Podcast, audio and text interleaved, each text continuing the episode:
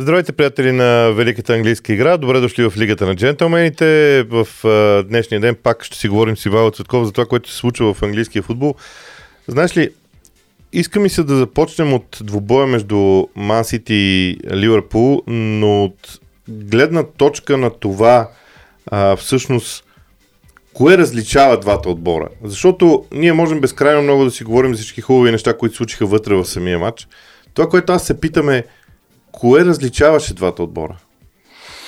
Ами, те не са едно и две неща, понеже все пак матч се делеше на някакви периоди. Ако първото беше, да кажем, доминация на Сити, след това Ливърпул включиха там да не, последна скорост в началото на второто и в крайна сметка а, и матчът се разви така, както се разви.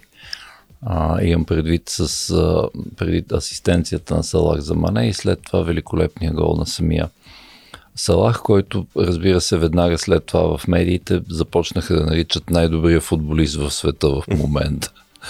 А, сякаш е възможно подобно, постоянно да се прави подобна класация, но дали най-добрия или в първите три няма значение, наистина а, беше ключов. След това, разбира се, отново имаше период на Манчестър Сити и героичното изравняване и така нататък. Така че а, м- това, което ми се струва, че ги от, отделя по някакъв начин един от друг, даже си мислех точно днес дали не може някаква такава теория да се построи.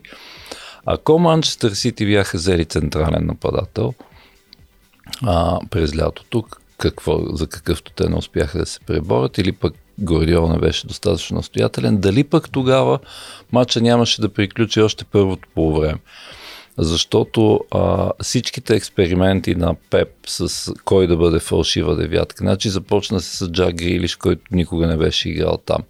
Сякаш, Пеп сякаш напук, отново голям матч и, и, и ни казва, е, аз сега съм измислил още нещо ново. Това ново, разбира се, не можа, не можа да се реализира по начина, по който той искаше. И аз затова си мисля, че ако имаше чист нападател от световна класа. А, бил той, както беше, както се предполага, че трябва да е Лукако в Челси или разбира се техния желание от тях Хари Кейн. Да не говорим вече за ниво Левандовски и така нататък. Може би това е разликата, защото Ливърпул с, а, а, при които работиха а, особено от второто по време нататък заработиха всички линии така както трябва, включително с Къртис Джонс в в а, а, средната линия. Не забравяме, че точно Къртис Джонс я даде на Салах за неговия соло рей, което впрочем ми напомни тук ще ми позволиш да се пошегувам с а, смятания за най-велик гол на всички времена. Ако си спомняш, Марадона я взе с гръб в центъра на терена и последният човек, който му я даде, беше докоснал преди това, се казва Ектор, Ектор Енрике, който след това каза, че той бил направил най-великата асистенция на всички времена. така че малко изкърти Джон беше така, защото никой не очакваше, че е възможно а, Салах да мине през четирима в Сити. Така че ако има кратък отговор какво а, по някакъв начин ги разделя тези отбори, въпреки че на мен Хикса ми се вижда напълно справедлив след целия героизъм и от двете страни проявен. Особено а, забравихме да споменем Фил Фолдън срещу Джеймс Милнер и така нататък. Разбира се, събитията, които последваха и Гвардиола му идваше да вероятно да си пререже вените, смисъл да не дават червен картон, т.е. стори жълт на Милнер, Ливърпул, Ливърпул вкарват след това а, Клоп вади Милнар и по този начин го си спасява матча, т.е. да остане си 11 човека и така нататък.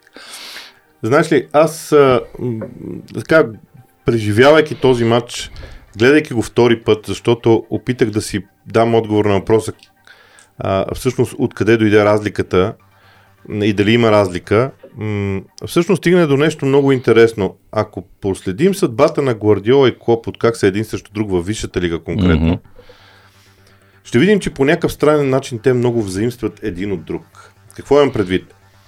А, Ливърпул беше първи отбор, който заигра с класическа фалшива девятка в лицето на Боби Фирмино.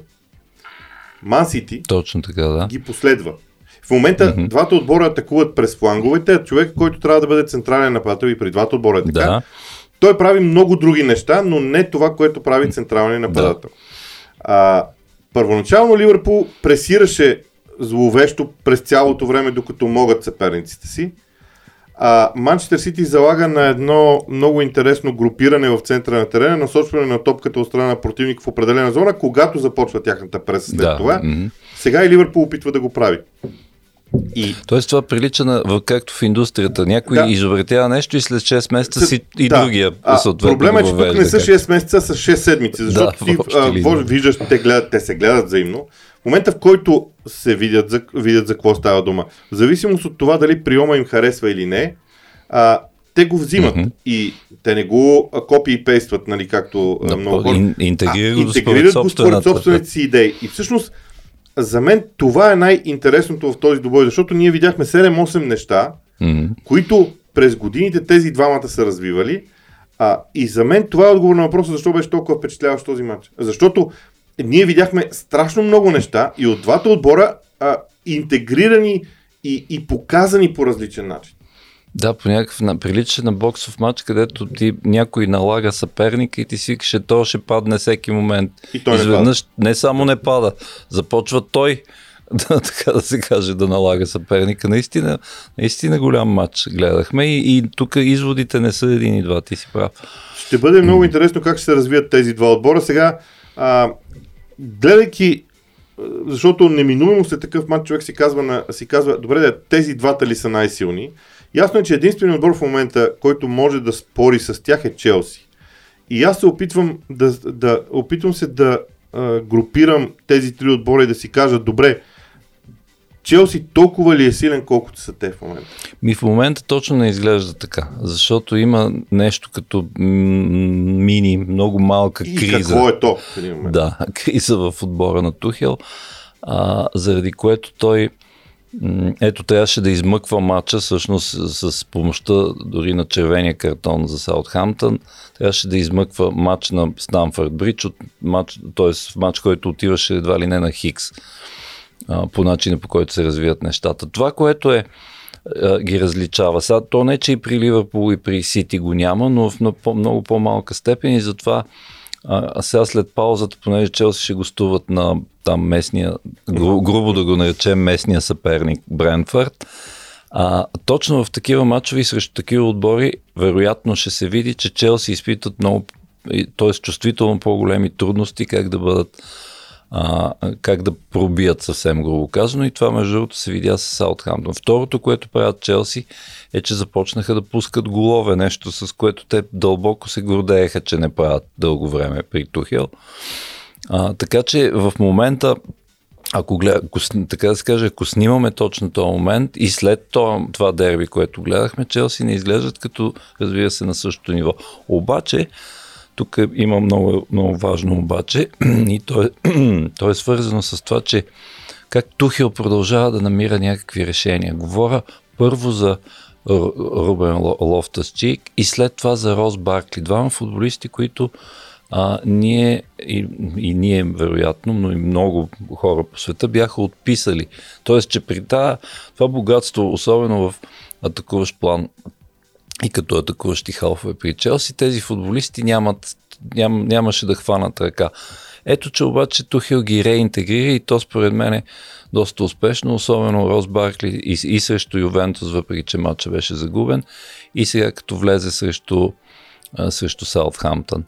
А, но все пак аз мисля, че в някакъв относително краткосрочен план а, м, Тухел ще, там ще навие ва, точните бурми или нещо ще постегне отбора. И според мен Челси има потенциала отново да е на, на нивото, ако въобще трябва да ги сравняваме толкова отблизо, отново да е на, на, на това ниво и наистина да се оформи тройка за титлата, като тук, разбира се, с това с най-голяма горчевина биха го чули феновете на Манчестър Юнайтед, които очакваха, че с идването на Кристиано Роналдо някакси магически и Юнайтед ще спада към а, тази група. Т.е. ще бъде четворка. За момента не изглежда така.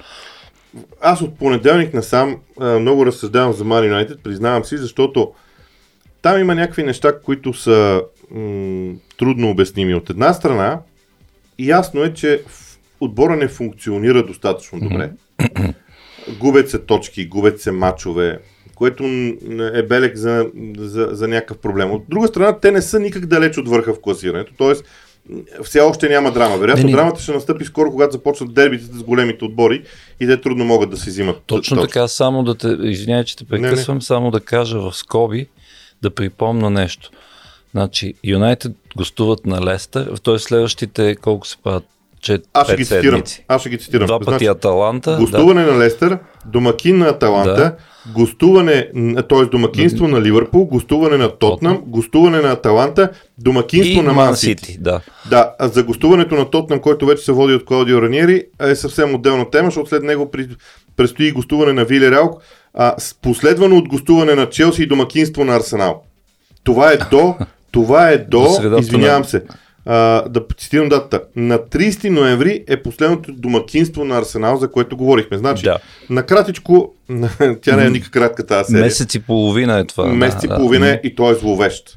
Да, да, затова исках да акцентираме, защото е сега ще се разбере дали Юнайтед постъпих, постъпиха правилно, като връчиха нов 3 годишен договор през юли на Олег Гунар Солшар. Дали сега ще се разбере всъщност а, в, точно в тази поредица от матчове, точно срещу тези съперници, всеки от които изглежда, почти всеки айде, от които изглежда способен да ги надиграе, особено състоянието, в което са сега, и да се види на къде отива този проект, защото не може, не може Роналдо да те вади през цялото време заради, с, как да кажа, индивидуални избухвания, както беше срещу Виляреал. Много интересна теза чух чух, не съм чел материала. А, един от зрителите в Premier League Talk Show, който се включи, го каза, че е чел материал, в който е сравнявано времето на Франк Лампард в Челси mm-hmm. и черната работа, която Франк Лампард свърши в Челси, която не беше никак малко, mm-hmm. с това, което Оле Гунор Солскер свърши в Ман Юнайтед. И всъщност, а, това беше вчера вечерта, аз днес сутринта си направих труда да се замисля, ако а, не, че по принцип не ми следено, но идеята е, че а, в един момент ти има хора, които вършат черна работа. Mm-hmm. Има, а, не знам дали това е политически коректен израз вече, но, но има хора, които вършат страхотна работа, за, на, на, на, слагайки а, основите на един отбор. Но има и хора, които трябва да довършат това и да, да уберат да, последните да, стъпки да, догоре. Да, последните стъпки, защото а, аз до ден днешен смятам, че въобще не е честно това, което се случи с Франк Лампард. От друга страна смятам, че може би в, в времето на, тази корпоративно, на този корпоративен начин mm-hmm. на мислене, когато в крайна сметка крайният резултат е най-важен, да. това беше окей. Okay. И сега, премествайки това нещо върху основата Man United, свърши ли си работата вече Солскияр? Защото този нов 3 годишен договор, който получи, в него може да има 10 различни клаузи. А, да, да. Но, но за мен е по-важен следния въпрос. Свърши ли си работата и стигна ли тавана си Солскияр? Защото там е разковничето. Аз лично аз мятам, че отдавна е стигнал тавана си, т.е. това не означава, разбира се, че го отписваме и че той няма да се развива, но точно в този момент, точно с този отбор, а, а, с който, разбира се, той така да се каже, е кръвно свързан, нещата наистина започват да приличат на Франки Лампар. Става разлика, че все пак а, Солшар вече е колко трета година. Трета година, да. А, а, така че, може би да кажем, да допуснем, че е положил някакви условия, основи, но и тук даже бих се съгласил с тази теория, че и, и тук трябва вероятно, ако, затова казвам, че е много важен следващия месец и половина, защото всъщност той ще ни даде отговор на въпроса а Man United истински а, претенденти за титлата ли са или не. И дали не им трябва, фигуративно казано, техният тухел, който да... да, да Това, да за, мен, а, за мен, те, защото много хора говорят Солскияр сега кога ще бъде уволнен, кога няма да бъде уволнен. За мен не това е важно. Другия важен а, а дали има го фундамент? Има ли го, първо, първо да, значи те са някакви точки. Първо, има ли фундамент направен? Mm-hmm. Второ, ако има такъв фундамент, Солскияр ли е човек, който ще го завършва да. нагоре? И на трето място, което може би дори е най-важният въпрос. Окей, да приемем, че не е Солскияр по теория. А кой тогава? Защото е много лесно. А, Тухил беше свободен, сега вероятно също има именити треньори, които са свободни, ама те ли са тези, Не, които Тухил, ще гарантират? По-точно Тухил се скара с парижани. Да. Това беше хубавото Той се освободи за в един момент, да. да, да. А, и то се освободи точно на време сякаш. Да. Така че за мен това е големия въпрос около Man United. Има ли кой, ако приемам, че няма да е Солскияр, макар че аз все още смятам, че Солскияр има какво да докаже в този месец и половина, защото ако той спечели там определен брой мачове в този месец и половина, ние след а, неговия край ще говорим съвсем различни неща. Но въпросът е, ако случайно няма да е Солскияр, тогава кой да е? Но виж каква ирония се получава. Ако се, по- т- т.е. ако стане нещо, така да се каже, по средата. Да. Ако, ако Солшар не е човека, но той вземе част от тия матчове, те ще продължат по същия начин и на края на сезона, т.е. има такава опасност, на края на сезона ще, ще се борят за топ 4 в крайна сметка, а не за титлата. И тогава, а, смисъл, пак какво правиме? Връщаме се в първо квадратче, грубо казвам.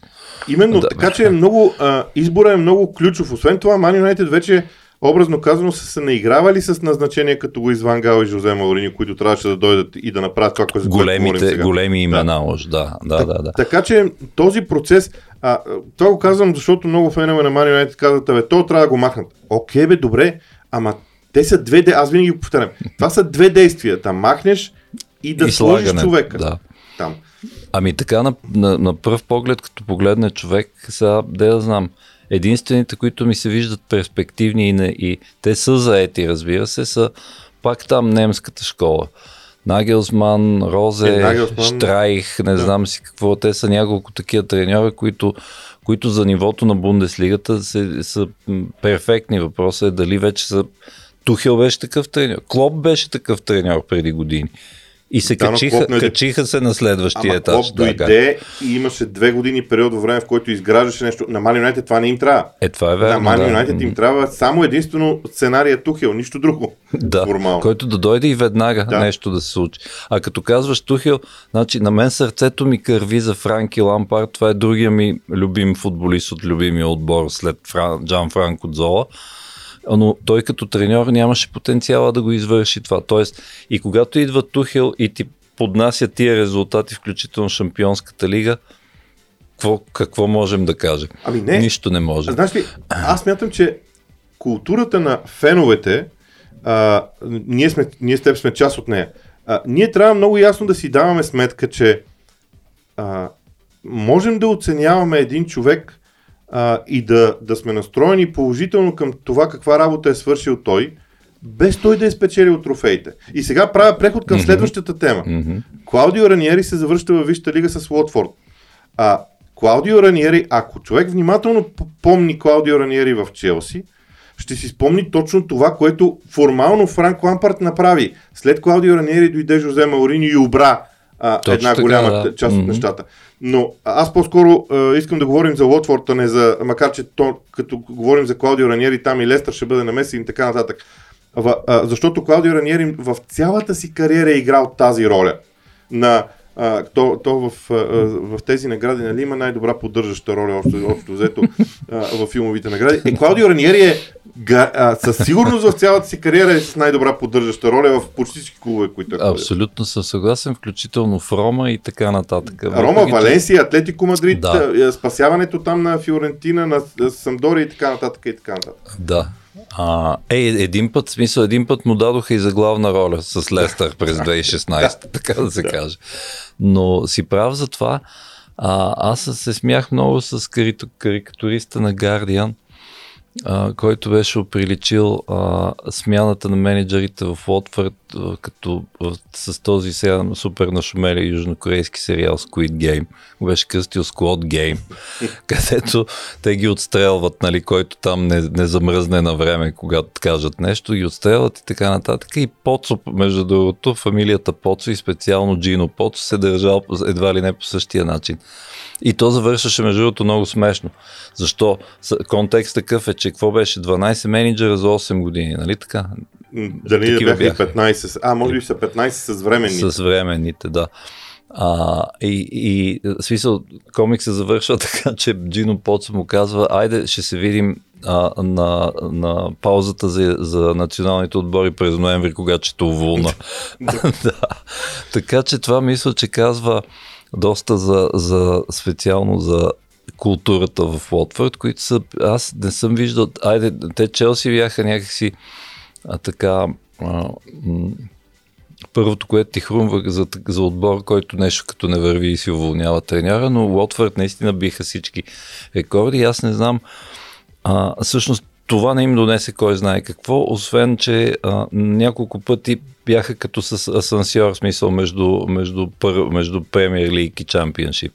И сега, ако не остават Клаудио Ренери, който от всички, с, с цялото ми уважение там към Марко Силва, Хави, Хави Грасия и така нататък, да не ги изброяваме всичките, той идва с така най- сериозната, да наречем, визитка. Тоест, време е вероятно да се замислят в Лотвърд и затова, ако въобще искат да останат, да останат в Премьер Лиг, защото и те, даже, за Норич даже няма вече какво да ги коментираме, въпреки че нали е рано, но и, и Уотфорд си изглеждат кандидати от сега.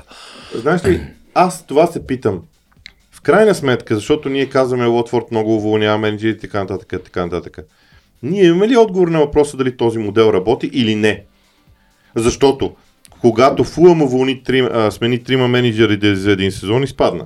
Когато да. Лотфорд смени трима менеджери за един сезон, изпадна. изпадна да. А, Тоест, ние сигурни ли сме с теб, че този модел не работи? На мен така ми изглежда, обаче сигурни ли сме в крайна сметка?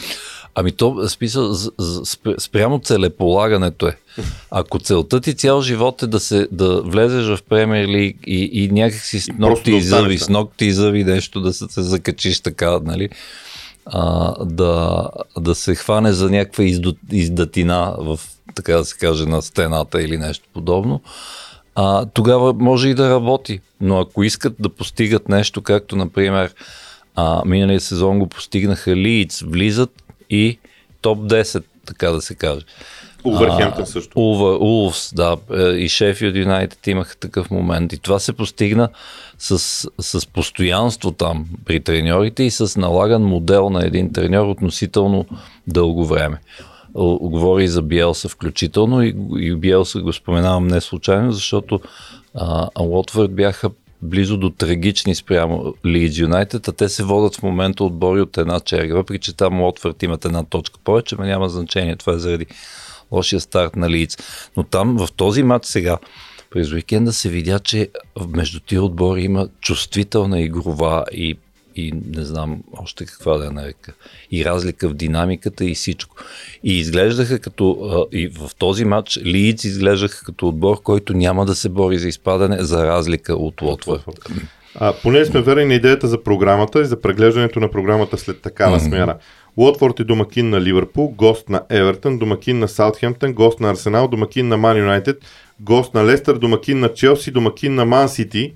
Това е до 4 декември. Така че а, много хора казват, че това уволнение идва защото а, защото ги чакат много гледайки, тежки мачове. Гледайки играта, mm-hmm. а, фамилията Пот са си казали а, ние до сега каквото сме взели, сме взели, но ние с тази игра, от тази програма не можем да вземем нищо. Нула точки тоест, от всичките тия мачове. Да, как... За първи път те се опитват превентивно да действат mm-hmm. и, и всъщност това е единствената теория, която по някакъв начин за мен отговаря на това, което се случва в, в Лотфорд. Ако те, а, имайки този стил за смяната на менеджерите, този да. път са решили не да действат, когато а, злината се случи един вид. И остават примерно и, 7 кръга. Да, и, и, а, а да се опитат да действат превентивно, за да могат да се справят с това. Не знам дали това е истина, Ми, дали това е логично. Има, има, може да има, изглежда логично, да.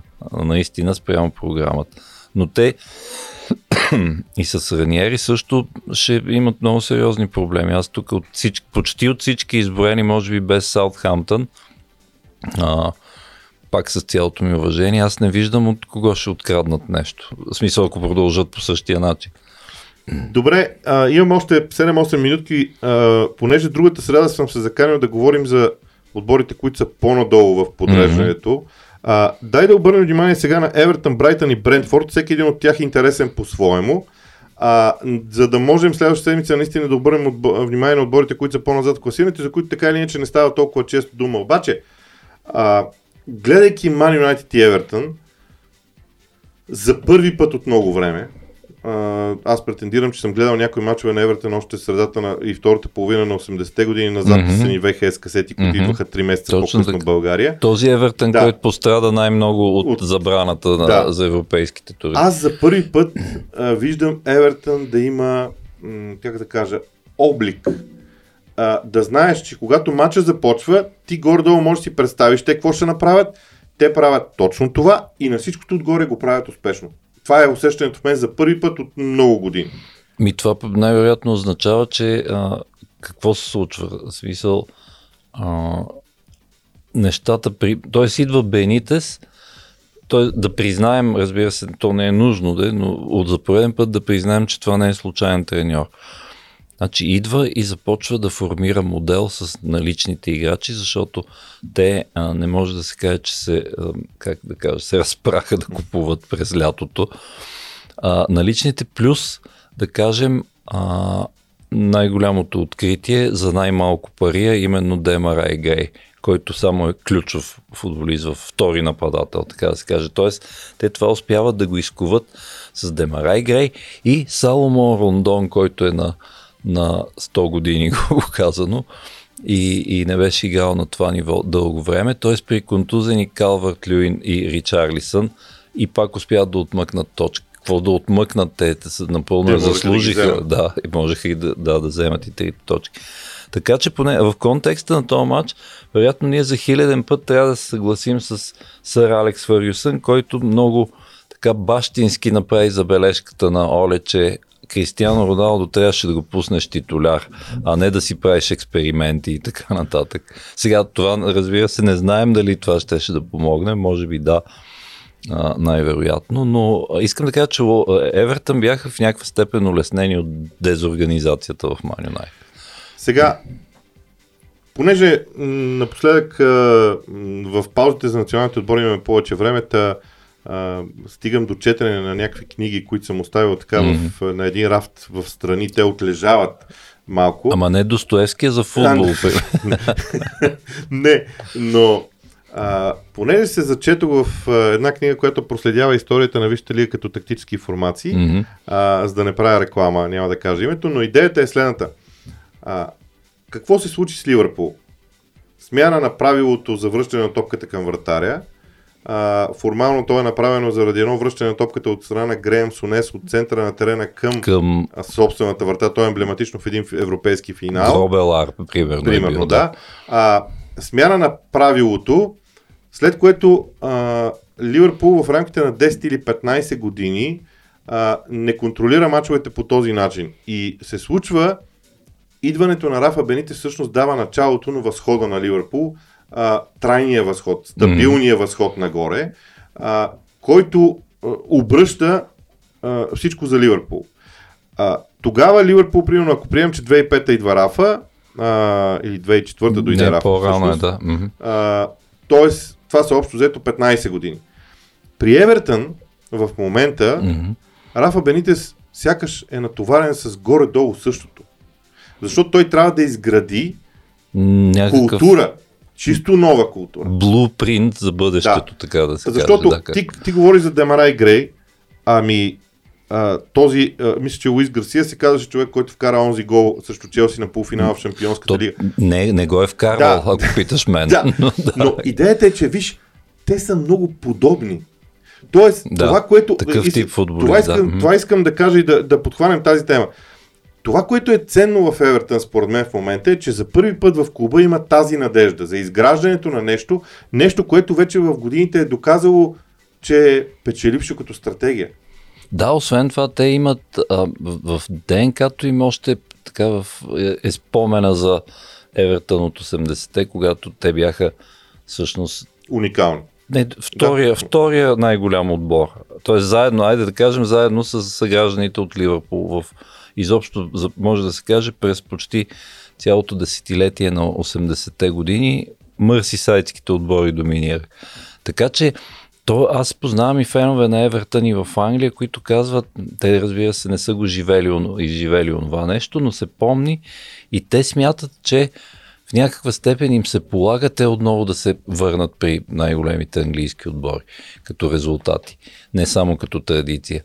Така че е напълно възможно това да е. Но, но пак трябва, как да кажа, пак трябва да и Кен Райт и така нататък да се усетят, че трябва а, а, и, и как се казваше техния а, се, арабския... спортния директор. Да. Ма... А, не мога да се така се казва, той е холанд. Цялата да. биография мога да изразя. Да из... Искам да кажа, че при него се, с него се работи, т.е. очевидно има стабилност, се работи много добре и те, от това, за което си говорихме преди малко, трябва да има, както му викат англичаните, sustainability. Ми остави го, щом си взел Рафа Бените си му вярваш, остави го 5 години. Дори да не идват резултатите. Въпреки, че имаше такъв случай с Дейвид Мойс, накрая в общи линии нищо не стана, но пък може би това е начина. За мен това, което аз виждам в Евертън, а, значи пред, пред очите ми е онзи сезон на Ливърпул, когато таз, те взеха шампионската лига. И, и когато няколко пъти съм отварял, просто съм отварял за да потвърдя спомените си за стартовия им състав. А, сумата от, онези, от качествата на онези играчи не предполагаше това, което те постигнаха. И ако Рафа Бенитес успее в Евертън сега да направи това, нищо друго, освен това, което mm-hmm. тогава направи, Евертън наистина ще бъде много различен отбор и за мен ми е страшно интересно как и дали това ще стане в И то са, в смисъл, контекста малко се измени от преди 15 на години, т.е. сега без инвестиции очевидно няма да стане. Т.е. да разчиташ, че ти ще завариш футболисти като Владимир Шмицер, примерно, да. тогава и така нататък, и че те ще ти донесат чемпионската лига, това в момента е немислимо. В смисъл, без да обиждам самия Шмицер, защото той беше ключов и в Истанбул. Но пример давам само. Да, и другото нещо, което е, че не знам дали Евертън има онези личности, които тогава имаше Ливърпул в лицето на Карагар и на Джерард, но това е вече наистина вече много да. тежко сравнение ще бъде в тази посока. Добре, няколко думи и за Брайтън. А, и то не заради матча с Арсенал, който те можеха спокойно да, да вземат, а заради цялостното усещане, че Брайтън вече а, е, е на друго ниво, на друго равнище. Отношението към тях, дори на съперниците им вече отношението към Брайтън е различно. А, те, че можеха, можеха да го вземат, въпреки че не създадоха кой знае какви глазомайващи положения, но тук има нещо много притеснително от гледна точка на Арсенал. А, след надигането в а, северно-лондонското дерби. Брайтън излязоха без част от най-важните си титуляри, включително и в Бисома, и въпреки това си играха техния футбол какъвто го играят. А, и, и Арсенал сякаш нямаха отговор, т.е. нямаха отговор как да ги надигаят. Но иначе, т.е. да не им отнемаме нищо на самите Брайтън, наистина това, там се вижда, че този бранд, бранд тип футбол, да го наречеме, който Грем Потър иска да играе, той успява с, да го, някакси да го внуши на целия отбор. И това е отбор, който го прави всичко с колективно усилие. Там, там няма, няма кой да извадиш, който да кажеш, че е на най-високо световно равнище. Ай, както ти каза, дори да. когато го извадиш, тези, които има влизат, кой, да. нещата са по се оказва, че има, И това все пак е срещу Арсенал. Ние сега колкото, колкото и да говорим, че Артета не го, как да кажа, модела не го е напипал още, това все пак са Арсенал. В смисъл не са, да кажем, Лотвърд, за които говорихме а, преди малко. А, така че наистина бъдещето изглежда светло пред Брайтън. И ние не случайно, не само ние, всички в Англия говорят за евентуален топ 10 класиране и така. Да, и а, на мен това, което ми прави впечатление от началото на, на, на, на, на сезона за Брайтън е, че те умеят, и това е може би едно много ценно качество във Висшата лига по принцип. А, защото ние започнахме от Ман Сити и Ливърпул и всъщност сега ще заключим пак с този извод. За мен комплиментите за Брайтън трябва да отидат в същата посока, в която отиват за Ливърпул и Ман Сити, макар стоеностите да са различни, mm-hmm. защото подобно на Ливърпул и Ман Сити, Брайтън играе своя футбол. Да, Няма да. значение също кого да, играят да. своя футбол. Подобно на Лиц да. миналата година, например. Да, с разликата, че може би а, биха могли да бъдат дори по-ефективни от Лиц. Точно така. Не, може би имат и една идея по-голям потенциал. Разбира се, това не е добродетел само по себе си, защото сме виждали твърдоглави треньори, които играят собствения си футбол и се провалят жестоко. Айде, Биелса няма да го слагам, но в смисъл той е, първата ти победа е в седмия матч срещу Уотфорд като домакин. Първата ти победа за сезона и то с 1 на 0. Да. А, така че да как да кажа, да, да му пожелаем на Грем Потър, защото той за неутралните фенове, според мен, Брайтън трябва да са едва ли не любимия от друг отбор по начина по който се представят в момента. Четох едно интервю на, на шефовете на на Чарлтън. Mm-hmm. А, и те казват, Брайтън е чудесен пример за това как един отбор трябва да бъде да се развива в, да. във времето. Добре, спираме до тук. Следващата среда ще обърнем внимание на останалите отбори, за да имаме възможност тази пауза, когато ни ни притискат конкретни матчове, да прегледаме всички отбори и да отделим на всички отбори а, необходимото време, но така или иначе изводи предостатъчно имаме и пред нас.